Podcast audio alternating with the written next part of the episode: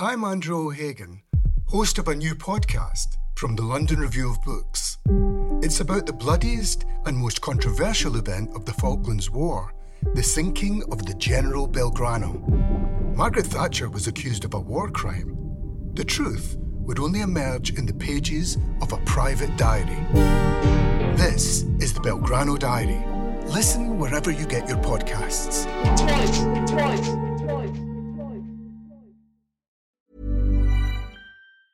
Quality sleep is essential. That's why the Sleep Number Smart Bed is designed for your ever evolving sleep needs. Need a bed that's firmer or softer on either side? Helps you sleep at a comfortable temperature? Sleep Number Smart Beds let you individualize your comfort so you sleep better together. JD Power ranks Sleep Number number 1 in customer satisfaction with mattresses purchased in-store. And now, save 50% on the Sleep Number limited edition Smart Bed for a limited time. For JD Power 2023 award information, visit jdpower.com/awards. Only at a Sleep Number store or sleepnumber.com.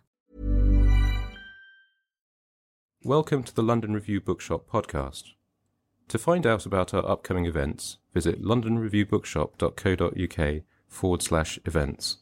Good evening and welcome to the London Review Bookshop. It's a real pleasure to welcome Leo Robson and Adam Mars Jones. Um, Leo is a writer and journalist for a wide variety of uh, literary publications. Um, Adam, as you all know perfectly well, is a critic and a novelist, and we're here tonight to celebrate the publication of the the long-awaited third part of his infinite novel, which began with Pilcrow, continued with Cedilla, and now is uh, volume three is Caret. Um, Adam and Leo will be in conversation for about 45 minutes, following which we've got the roving mic for questions from the floor, following which there'll be time to buy copies, uh, get them signed, recharge your glasses, and such like. Um, welcome, Leo. Welcome, Adam.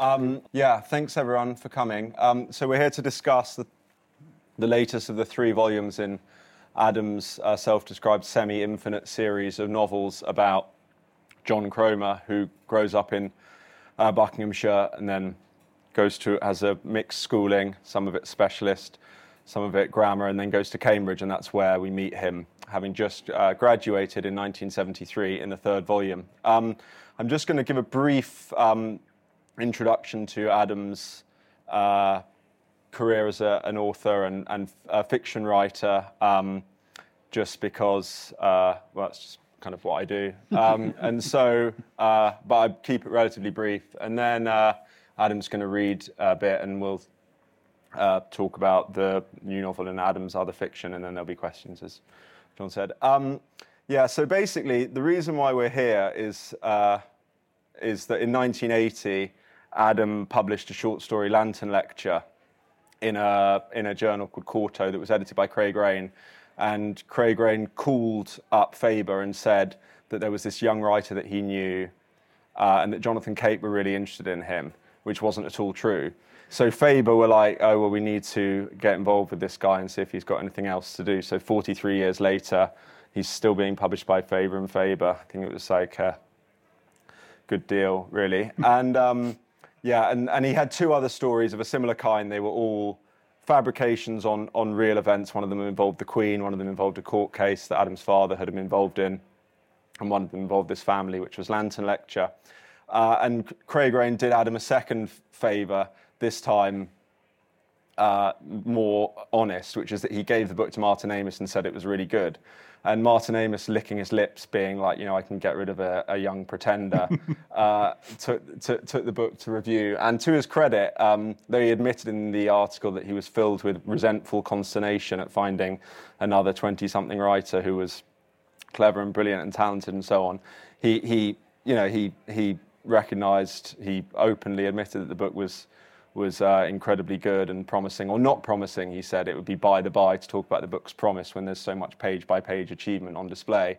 And uh, he, it was a, a, very fun piece, which unfortunately isn't never collected anywhere because Adam paid him back by hounding him in print for the next uh, 30, 35 years. Um, really. Um, but anyway, what, what he said essentially uh, was that he praised Adam's qualities of humour and observation and, and precision. Um, and, and so on. He said that after a certain while, it, this book of short stories just becomes a straightforward suspense novel, and the mystery is just how emphatically will the new boy earn his spurs.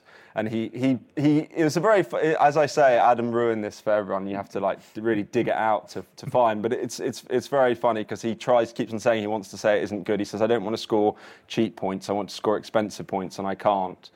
Um, anyway, Adam then was, as I think lots of people know, was uh, was included on the Granta list of best young novelists, not having written a novel, only having written these stories, and then again ten years later, still having not written a novel, which written would have, but not published. So. Well, okay, yeah, that's true, actually, isn't it? Just just just got in under the gate, which must have been slightly galling for people who'd written like seven or eight novels um, in that time, and so.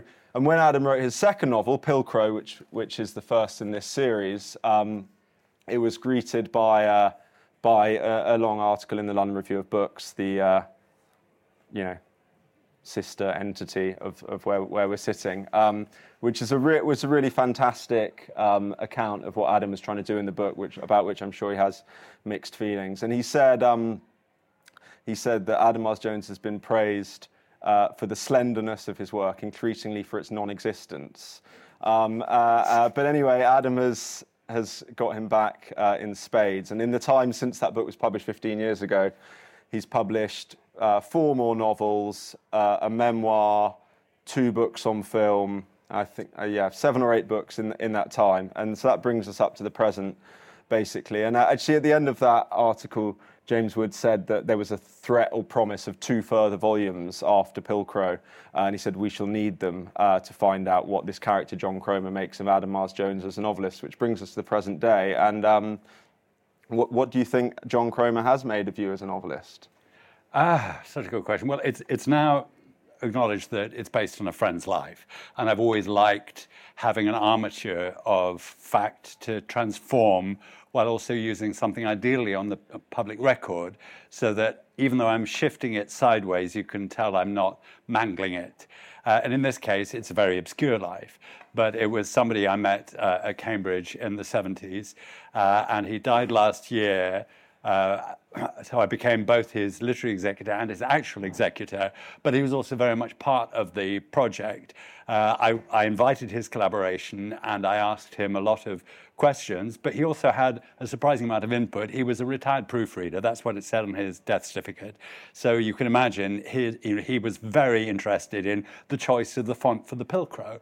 The word Pilcrow came from him. He chose his name as John Cromer. It's, uh, he, he was John, and his initial was C, but he chose that. And I remember we discussed, because what we wanted for the Pilcrow was that it shouldn't have an Art Nouveau curve. It shouldn't be like a Paisley design, because that would be too sinuous for him. I wanted it to be something very stiff and upright with two little ornamental feet, this useless unbending body, and this heavy dark head to one side.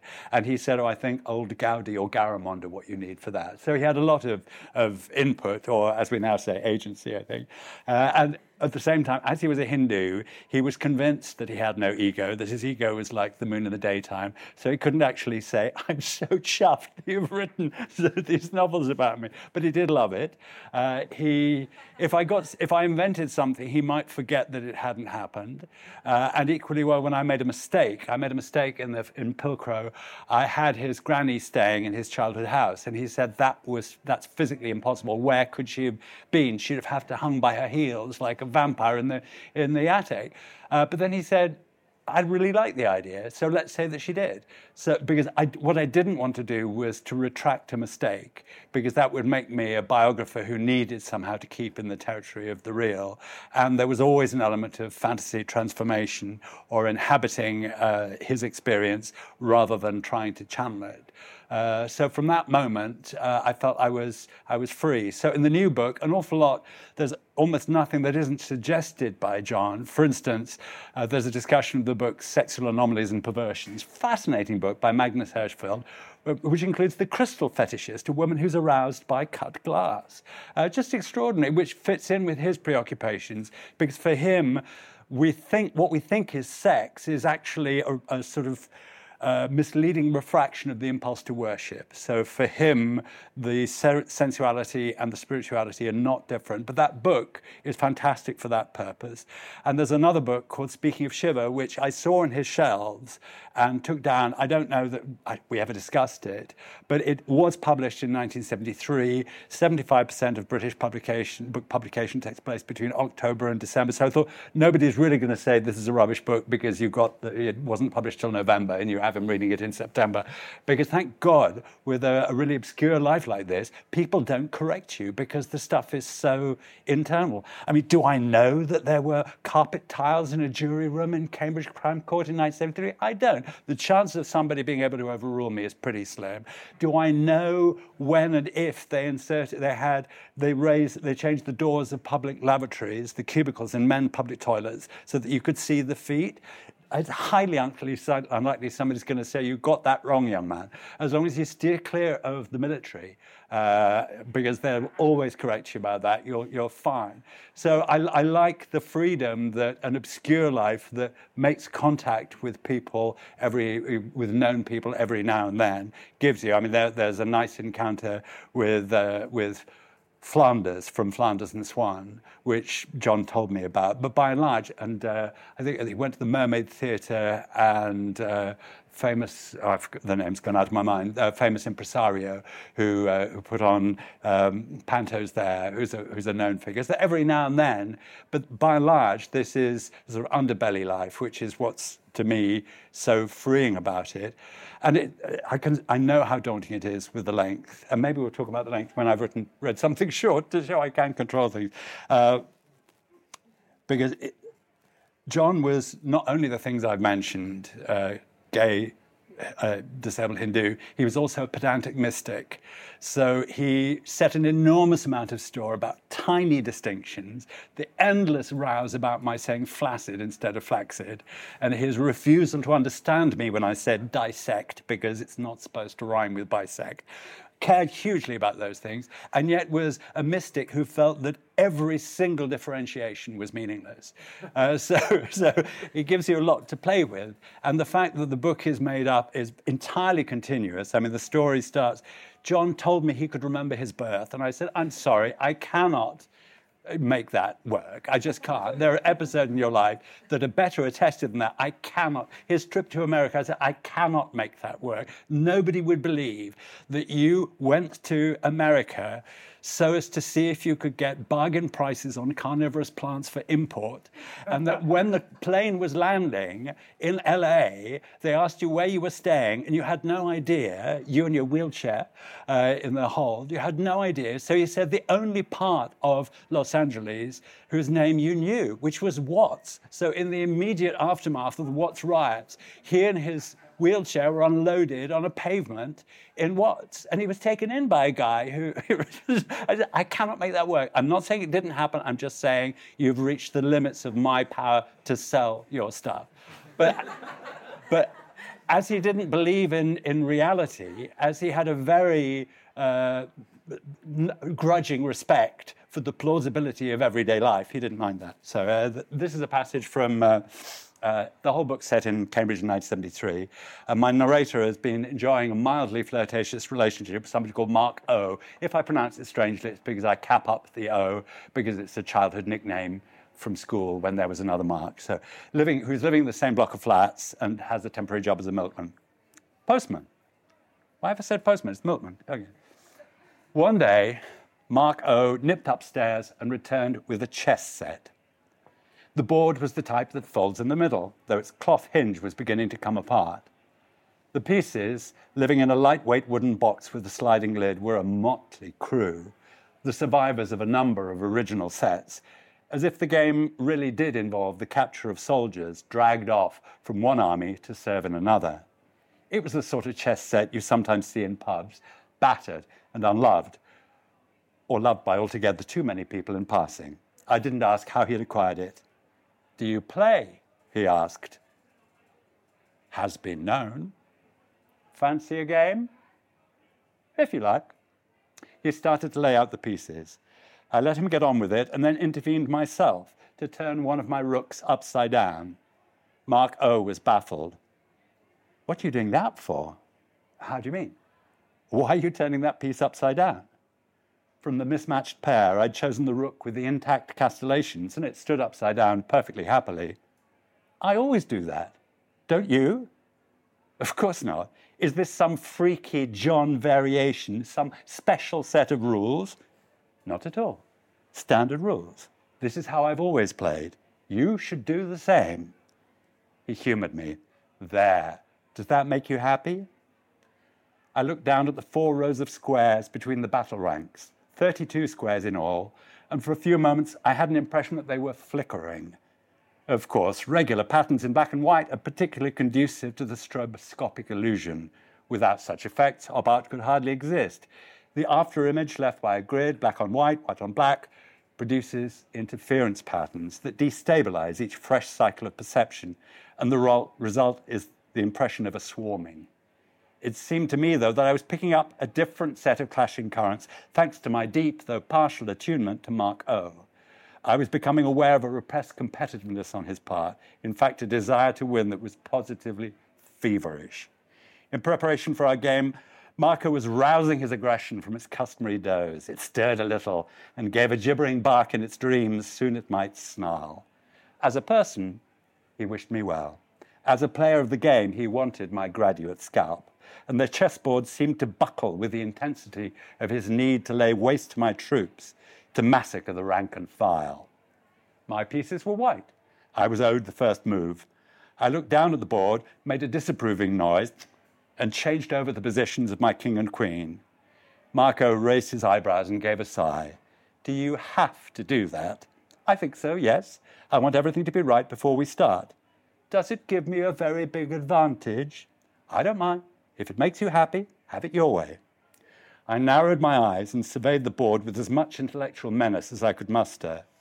There has always been a fascination for me in the idea of action at a distance, and in this context, it would have been perfectly legitimate to tell Mark O my opening move and leave him to perform it. But at this moment, this dramatic, though also silly moment, it seemed important that I move the fatal piece myself. Instant reaction What are you doing, John? Making my first move. That's not a move. You're joking. I thought you said you knew how to play. I'm doing my best, except that my opponent is doing such a good job of distracting me. Not very sportsmanlike. Are you going to get on with it? Play. John, I keep trying to tell you that's not a legal move. That's not a square that a pawn, pawn can reach just like that. Ordinarily, pawns can move one square straight ahead, but from their starting position, they can move two squares as a special treat. Yes, I see. Both legal moves from where I'm standing, but not the only ones. The only other legal starting move is for a knight to move onto the third rank like this, he demonstrated. I'd be able to call them King's Knight and Queen's Knight, by the way, except that you've messed, up board, messed with the board for your own amusement. The rules have been around for about a thousand years, you know. It's not hard to pick them up. A thousand years? Are you sure? I, I thought it was quite a newly invented thing. Then you don't know what you're talking about. I hear that a lot. But what was the name of the piece you were just demonstrating? It's a knight, for God's sake. I have to admit, I've never heard it called that. By now, Mark O was exasperated and I was having enormous fun. What the hell do you call it then, John? I call it a long leaper. And that's because because it captures by jumping over any piece, more than one if the state of the board permits a compound maneuver. I see, said Mark O, very much in the spirit of someone soothing a deluded nursing home resident. I've been called a little Napoleon often enough in my time, though why any would, one would want to be Napoleon with Alexander the Great on offer, I can't imagine. He touched my king. And what's the name of this piece? He's the king, crucially important, yet somehow powerless moves a single square in any direction. The game ends when he's threatened with capture and can't escape. That's a relief. There's hope for you yet. Maybe. And how about this chap? His finger was on my upside down rook. Immobilizer. I'd had a relapse. And why is it upside down? So you don't get it mixed up with the coordinator. His finger went from the reversed rook to the one that was still upright at the other side of the board, and he raised his eyebrows. I nodded. And this game is called chess? Oh, no. At least I've never called it that. I see. I saw he was seething, and I wondered for a moment if I'd gone too far. Leading him on was an irresistible treat. So this game is called Ultima. Ultima, invented in the 1960s by Robert Abbott, and not quite sweeping the globe, but hanging on among a few groups of devotees. If you'd wanted a game of chess, you should have said so. It was technically true that he hadn't specified a game, simply asked if I played. I played all right. I played him for all he was worth, exploiting his eagerness to trounce me on the black and white killing field. This quibble wouldn't have saved me from being pelted with rooks, both reversed and right way up, if he took it the wrong way. It took a moment for the deception to sink in, and for a further moment I wasn't sure how he was going to take it. Then he said, Do you know what you are, John? You're a taker of the piss and a wind up merchant. That's what. Taker of the piss and wind up merchant. In that time and that place, each of these phrases in isolation was high praise, and to be called both at once almost made my heart burst with joy.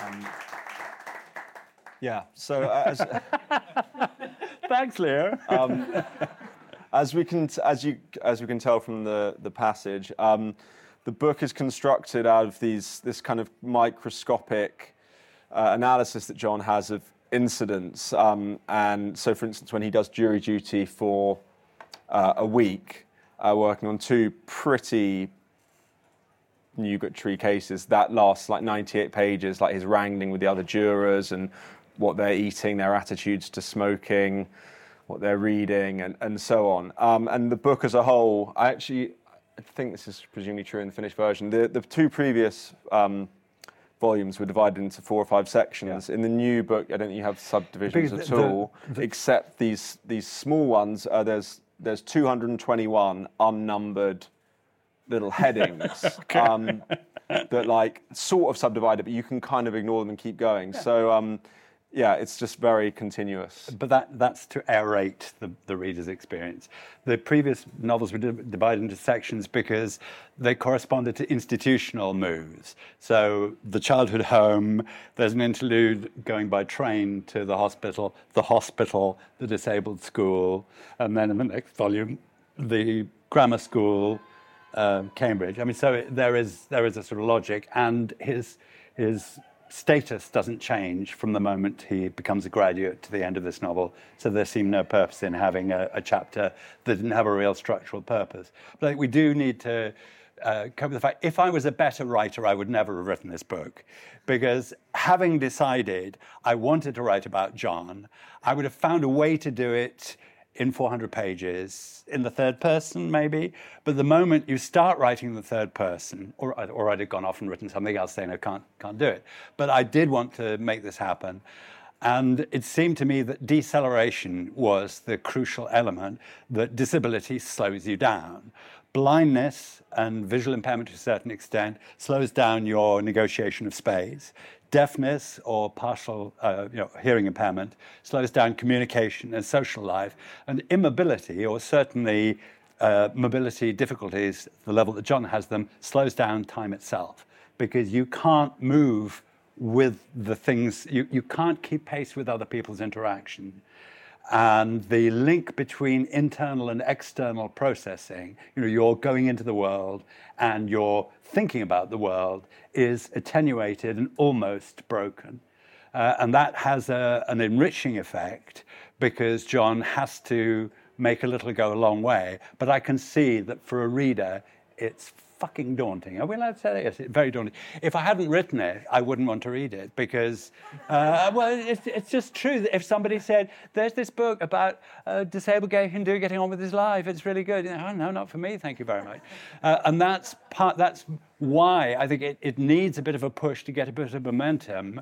In the same way that if you tell people that this, there's this book, it's about schoolboys on, on, an island and there are no adults and how they survive. People say, well, I'd read that. And then you say, uh, there's this book. It's about a, a, provincial housewife. She reads books. She takes a lover. She's still bored. She takes rat poison. You think, not for me, thanks. but when you know it's Madame Bovary, you read it. So this needs people need to read this because it's Pilcrow. Because somebody has said this is not defined by its subject matter, but by a series of, of responses to its subject matter that change the way the reading experience works. I mean, uh, I think a long novel, and this is now a 2,000 page novel, is almost like the opposite of a short novel. I think it becomes the territory of both and, uh, where material works differently. And I can see I'm almost saying it's like the opposite of a black hole, that it's like a white supersphere or something where material works differently. There isn't as much material as you'd expect, but I remember there was an article in the LRB by Nicholas Spice that said the revolutionary thing about Wagner's operas was how little material there was. You know, that when you start the, listening to The Ring, what you hear is a chord of E major for minutes on end. There had never been so little in an opera before. And because it's so big and has been so influential, people forget that it's predicated on a certain scarcity or a certain way of making materials stretch. But I think the way, because the action of a long novel is oceanic, there can be a very violent event, but not there has been yet. Uh, but it will be rubbed down, it, like bits of sea glass get worn down in a tide. Nothing overwhelmed. No, it's not about a single thing, and what I've mainly been doing is trying to stop one element from being subordinated to any other element and feeling that you end up with something that is both comic and tragic, both light and serious. Uh, and even things like is it the transcription of a voice or is it John writing a text? It's both.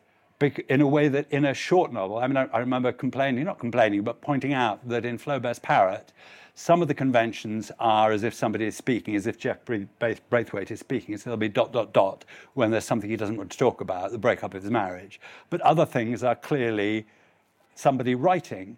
And in that short novel, I felt that was uh, that uh, tension or that paradox, that discrepancy was a failing. But it's hugely in this book. I mean, there are moments where I talk about the way Americans write the word fetus with an E rather than OE. And it's very clear that you know, I'm inviting you to look at text that I'm producing. But other times the character can say, I say that's rather good. I must write that down. And obviously the joke is that if you're reading it, it's because it's already been written down. But I think that both and feeling, the sense that this character in this context is weirdly liberated from the binary choices despite it being a novel about somebody whose choices seem to be incredibly restricted. Well, you mentioned the deceleration, and um, I couldn't help noticing that this book, that the first book takes place over basically 15 years, the second book takes place over uh, seven and a half years, and the new book, which is the, also the longest, takes place over about six months, if that, right? Like from June to December 1973. So what's going on? what's going on. Uh, well, that's how it came out, but I'm not too bothered because in Pilcrow, John learns to walk by, I mean, his stride is an inch and a half, he calculates, and he models his walk on a robot, a plastic robot that uh, was a popular toy in the 50s that, that would sort of walk its way down a slope because it had just enough uh, movement in the hips to make that possible. Uh, and while he's doing it, was, he t- talks about having to do half the distance and then half the distance again. So he talks about Zeno's paradox. So I'm not too bothered by that. Uh, because it's so much not a teleological book. It's not moving towards an end.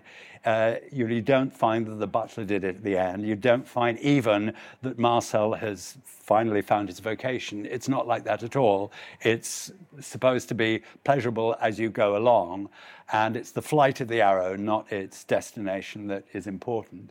But one of John's phrases, and this shows that he was a literary man in his way, he talked about the fractal brocade was his description of the first two books. He read some of the material in, in but not very much.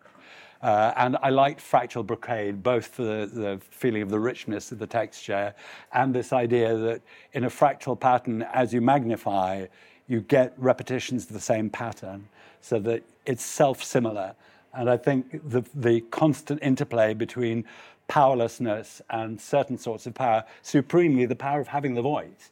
Because if it is your story told in the first person, that is where the power is. And whether or not it's a powerless life as seen from outside doesn't affect that. I just have to organize it. Another sort of antinomy that I think disappears is is it loosely or tightly constructed? I mean, what, what do you think? um, I think, it well, I mean, I think it's like, uh, as you said about your memoir of your father, like pseudo rambling, in the sense that it's like, um, in the sense that you, well, you feel, and, and Nick Hill, who's here tonight writing about it, said there can be boring passages without ever, really, ever being boring sentences. So the feeling throughout is of intense precision uh, and care. And, and, actually, I was going to um, ask you a, a, little bit about um, the the sense in which it's constructed almost like sentence by sentence. And it reminded me a tiny bit of, at times, and I don't know whether he was an influence on you, but a tiny bit of the way Amis constructed his novels as basically trying to like earn a cheer almost at like the end of more or less every sentence, like it really is. So I would say it's been approached tautly, but obviously at times when you're like, you know, seeing how long you've been in the same moment of bickering between two, or like the like the passage you read. Well, it's conscious, isn't it? You know, you're deliberately like testing the reader, and there are about 15 gags throughout it, which are about the fact that you're putting us through something. You know, it's so it's a sort of you know uh, meta torture, I suppose, at times or whatever. Pseudo random uh, meta torture. You really yeah. know how to sell a book, don't you? but, but yeah, uh, I mean, from my point of view, my my process to call it that is completely intuitive. Only afterwards, I mean, I couldn't have talked about time and deceleration theoretically or analytically, even having written Pilcrow. It's only because more attention is being paid to this book, I'm being asked more, and so you prepare questions. Oh, that's what I was doing. So that's a part of my thought. But there are a couple of long novels. I, I don't think Amis wrote. Uh, what's the longest that he wrote? Martin Fields, all the information. Okay, but the long novels I read that taught me, I felt, about the long novel. One was uh, Mason and Dixon of Thomas Pynchon, which I was uh, forced is too too strong a word. I was begged to review for the Observer by Robert McCrum, my first editor at Faber, who was then uh, uh a literary editor of the Observer, and he and he said darling, I'm sorry, I didn't tell you it was coming up. I've had a stroke, you know. so it's really hard to say no. So I had to read and review a book in a thousand, a thousand page book in a week, uh, which, I, which I did, and I enjoyed the book. But the, one of the principles in that book, which is explicitly announced, is lamination. In other words, the way if things are presented in slices, very thin opposite slices, which is partly the way I think that the first batteries were made uh, with metals or acids or something I don't know anything about. But the examples he gives are the samurai sword and the strength that comes from folding different sorts of steel against each other, and the flakiness of the croissant. These are explicitly mentioned in Mason and Dixon as examples of lamination. And I thought what that meant was on any page there would be a bit of brilliantly convincing historical research and a stupid reality breaking gag. I mean, in Mason and Dixon, there is a sailor with enormous forearms who says, who happens to be, a, no, he's a rabbi, but he has enormous forearms and he uh, uh, gives the version of Yahweh saying, I am what I am. Uh, Popeye. Uh, somebody, somebody in 18th century America says, live long and prosper. I mean, it's ridiculous. But the lamination means on every page, there is that tension between things that convince you, things that make you doubt, things that beguile you. The only thing about that book was, even though it's incredibly well researched, I didn't know why he was interested in Mason and Dixon. I didn't really know why it was that story that he was both hugely diving into and pulling back from the whole time. So I, uh, it seemed to me that was a weakness. If, you, if by the end of it you thought it could have been anybody else treated in the same way because it's the lamination which made it so fascinating. But I do, I think lamination is more what I'm trying to do here, but it's much more consistent. Uh, and the laminating elements are the elements of him being gay, a Hindu, and disabled because they're not quite like rock, paper, scissors. But it's easier to write about a gay disabled man than it is a gay, uh, a straight disabled man. I think because of the particular assumption that male sexuality is active, whereas it's acknowledged that if you're both men, it's not so simple. So that is, a, that is an advantage to writing about disabled sex. Uh, and I know from experience with historical John that one of the first things he did, I think the first day I met him, he said, it's your turn to take me to the lavatory. So you find yourself lifting this stranger up. And it's hard to exaggerate how little men touched each other in the 70s. Uh, as a general rule, I'd love to see cut together every Wimbledon final from post war and the handshake from the most distant in Chile to the orgies of hugging or very noticeable dislike showing. But people, men were not like that. And the fact that you were trusted with somebody's safety and the physical warmth of this person who was clearly already flirting, you'd already passed beyond, you, you did not have the power to say, I'm not touching you because you already were. Um, off you went. And he knew how easy it was to get below people's defenses in that way. So that, that is one of the things. The, the Hinduism is real, and it's very healthy to me because he regards pain as unreal, as not having any particular state is, is unreal as anything else. So the way I can use those elements and the pedantry and the mysticism on every page, that's my version of lamination. The other thing was a book called The Kindly Ones, which won a Goncourt Prize, Jonathan Littell, which is a fantastic achievement, very ugly and grueling novel until about 500 pages in, and then he has a character who's been unequivocally dead turn up and start talking, and you lose faith with the whole project and it begins to unravel. And towards the end, the narrator bites Hitler's nerves. And then there's a sort of Keystone Cops chase through an underground passage. And by the end of it, you think, God, what, what, what happened to this? You've, you've subverted too much. And you've got bored with the absolutely confrontational realism. And you've destroyed it by introducing an unreliable narrator at the last moment we needed one. So he's got away with a lot before then. There's a passage with a man who's 140 years old, or claims to be, and there are photographs in the novel that show that him looking exactly the same in old photographs. And uh, the narrator says, Okay, you're going to die today. And the man says, I don't die here. This is not where I die. And so the narrator says, So take me where you die. And they go off into the mountains. And the man says, This is where I die. And he says, Dig your grave. No, you're going to kill me. You dig my grave. Uh, this extraordinary passage, which could be a Kafka parable and doesn't really belong in the book, but because it's 10 pages and it doesn't deeply violate what's going on, you swallow it. That's my excuse for the, the, for the uh, role playing sex with Max Bygraves' soundtrack uh, in this book, because it is a little bit. Uh, I do. Uh, it's based on something John told me, but I do elaborate it to the point that it's plainly not realistic. But I, I don't think by that stage that I forfeit. If there's a reader who says, I'm sorry, I'm not reading any longer, then they just don't know back to by, Max Bygraves. did, did you have trouble with that passage?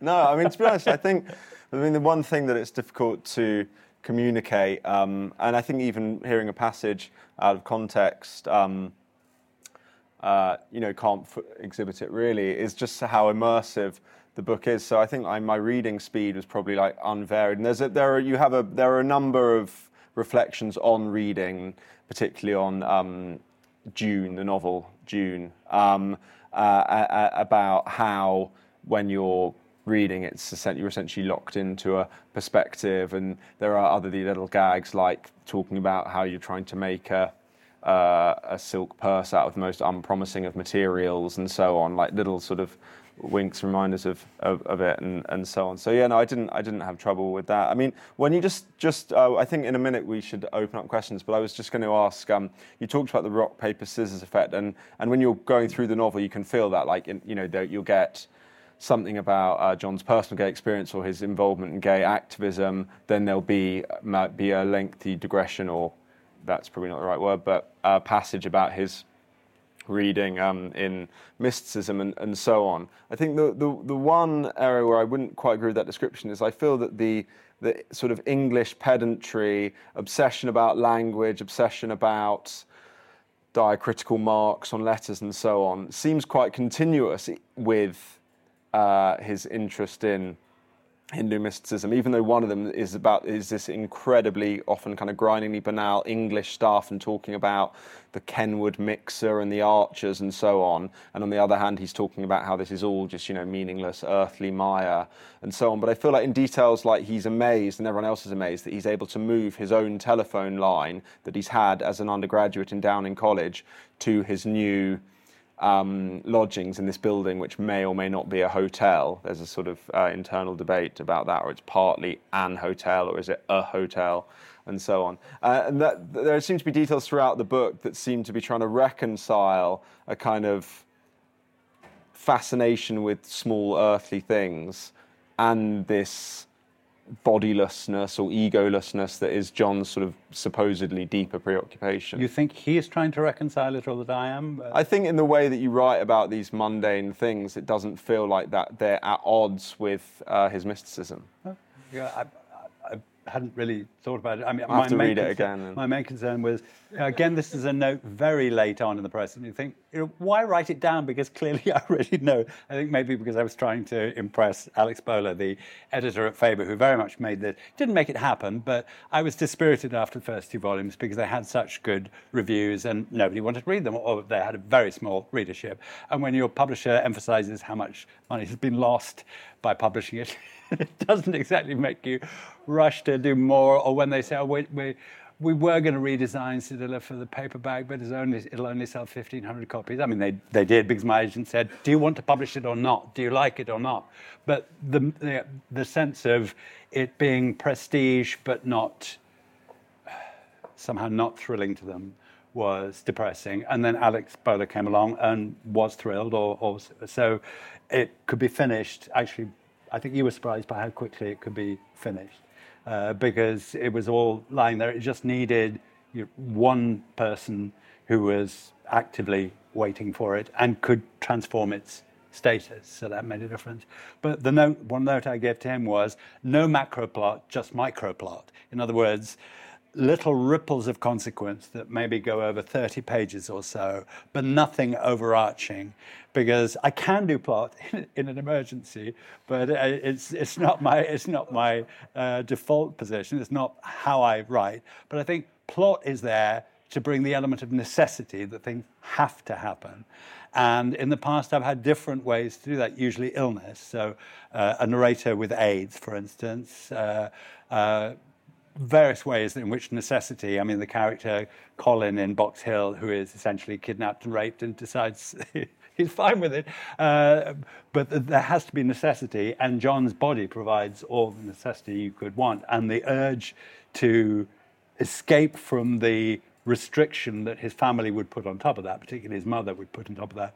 Uh, one thing that I found maddening because the novel is so continuous and so linear was John told me this story about watching the television series. Uh, was it talking with a, talking to a stranger? Talking with a stranger. Uh, after I published those two novels, he suddenly says, Oh, yes, in the 60s, we used to sit around the television and watch this extraordinary program. And I did a drawing of Judi Dench because she was so amazing. And there was a picture of her in the Radio Times. And I can draw really quite well as long as it's in a tiny bit at the edge of the paper.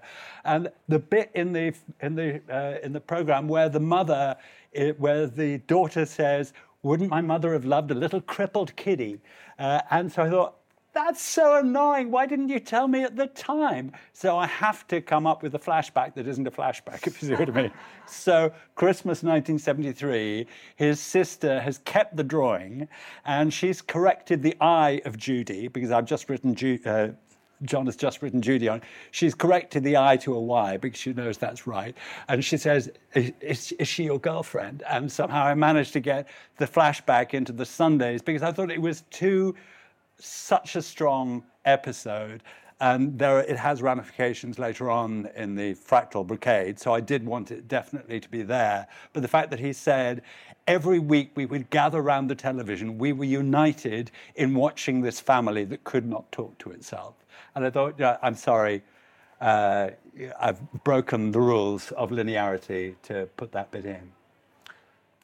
Yeah, I mean, I think well, you mean that you would have had to have mentioned it early because the books cover everything Yeah, that happened yeah, to him. logic- but it's only four episodes. Yeah, no, but it, but the fl- a flashback does violate the linearity, saying you know, putting something in that I that would have been possible to put in somewhere else.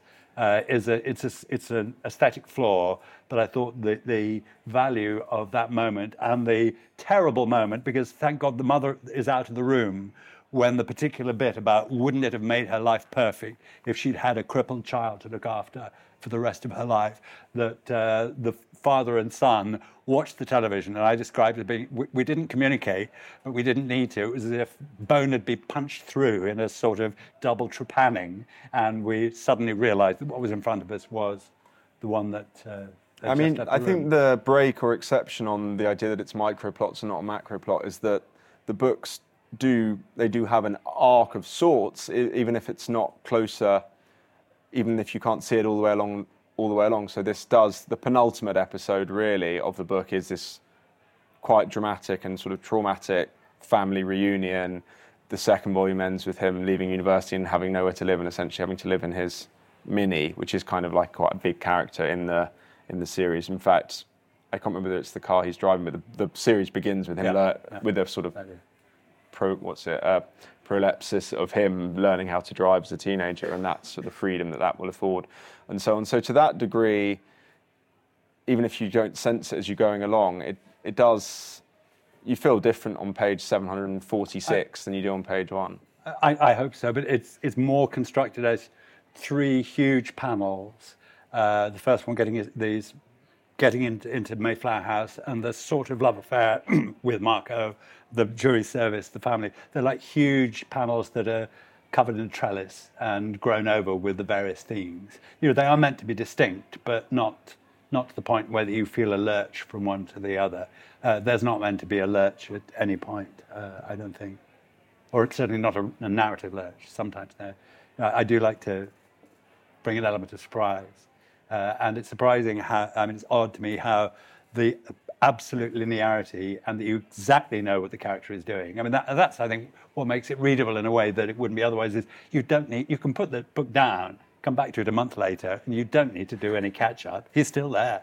You know, he's, he's not he's not suddenly pricing carnivorous plants in Los Angeles. Well, um, Nickel in his in his review in the Telegraph sort of gave a a user's guide how you should read it. You know, not as so as to say to readers you don't need to be in any way cowed um, by my, the my book. approach has been there's a my I, I'm not a huge fan of Henry James, but I have sometimes written in copies of Pilcrow something he said about Flaubert, which is those readers who are dis- denied the refreshment of a swoon are encouraged to take up the book at considerable intervals.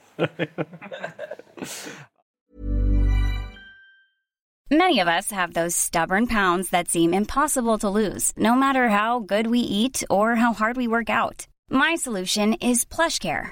PlushCare is a leading telehealth provider with doctors who are there for you day and night to partner with you in your weight loss journey. They can prescribe FDA-approved weight loss medications like Wegovy and Zepbound for those who qualify. Plus, they accept most insurance plans. To get started, visit plushcare.com slash weight loss. That's plushcare.com slash weight loss. Quality sleep is essential. That's why the Sleep Number Smart Bed is designed for your ever evolving sleep needs. Need a bed that's firmer or softer on either side? Helps you sleep at a comfortable temperature? Sleep Number Smart Beds let you individualize your comfort so you sleep better together. JD Power ranks Sleep Number number 1 in customer satisfaction with mattresses purchased in-store. And now, save 50% on the Sleep Number limited edition Smart Bed for a limited time. For JD Power 2023 award information, visit jdpower.com/awards. Only at a Sleep Number store or sleepnumber.com. Um, so we've got a little bit of time for um, people in the audience to ask Adam uh, questions, uh, and there's a microphone uh, somewhat. Hello. Uh, I have a question which relates to you um, making a decision on how realistic the the Stacks episode was, and given that life routinely wouldn't get past the sort of script editor in terms of plausibility, you know, and it's sort of so much strange in fiction. What's that? Uh, where you know imitates bad television, not art. You know that sort of thing. But how do you decide, given that life so often, and in fact, the example you gave uh, of the television, you know, could be seen as too convenient or you know sort of implausible in other ways. How, how as, as I should sorry separately say, I'm really happy that you don't you haven't sort of uh, allowed yourself to be bullied into plot because people, because you know I'm a huge fan of Fellini and there's that you know Dolce Vita hasn't I mean you know you just don't you don't need that necessarily yeah. it's more it's more sort of you know beautiful memorable moments. That... My fam- my favourite story about Fellini is that uh, one of the actors he worked with said every film shoot with Federico, it's a party. And then the last day of the shoot, you have the best party ever. And he says, Darlings, we've made a masterpiece. See you next year, we'll make another film. And then he he, he climbs the steps to the editing suite with his arm around his editor, who is Ruggero Mastroianni, Marcello's brother. And just before the door closes, he says, Now what are we going to do with all this shit? So, it, it, what, what made me think that this was working was the feeling that things were bubbling up rather than being imposed by my will. For instance, I, know, I knew John had spent three days, uh, three nights in the car. I didn't know where. And I chose a place almost at random that was near Downing, walking around Cambridge. This will do. It's quiet off Lensfield Road. There's a screen of trees between this and Trumpington Street.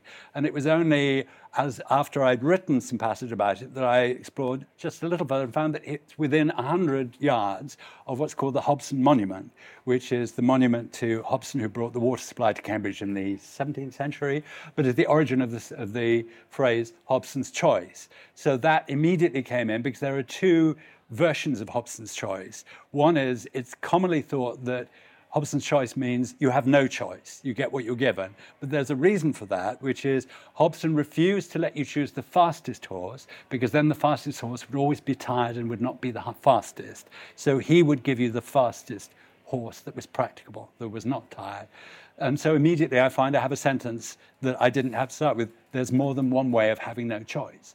And that's so clearly in the vein of the book, but it comes from a completely arbitrary decision. One thing that I was able to tell John uh, in his last months of life, because I've been researching the Cambridge Evening News, which again is almost a, a, a character uh, in the book, is I found that the place where he was living, Mayflower House, I hadn't realized how big it was. He'd never said it was seven stories high. I didn't think of it. And I suddenly find that it's not only seven stories high, but that it has 108 flats. And 108 was his magic number, you know, absolutely important to him. When I gave, when I sent him money, he'd always say, "Can I have a number?" And number was always 108. So I said, "John, you were living in a mystical environment. You might as well have been living in Machu Picchu." But uh, so the feeling that things were in the grain. I mean, the, the, novel begins and ends with a discussion of spoons.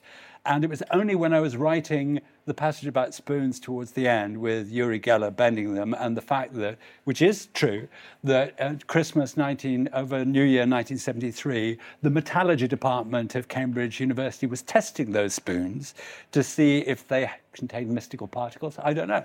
But it was only when I was writing that at the end of the book that I thought, hold on, didn't we start with spoons? But it was not in the least planned. I didn't think this will be spoon to spoon, the next one will be tureen to ladle. I don't know.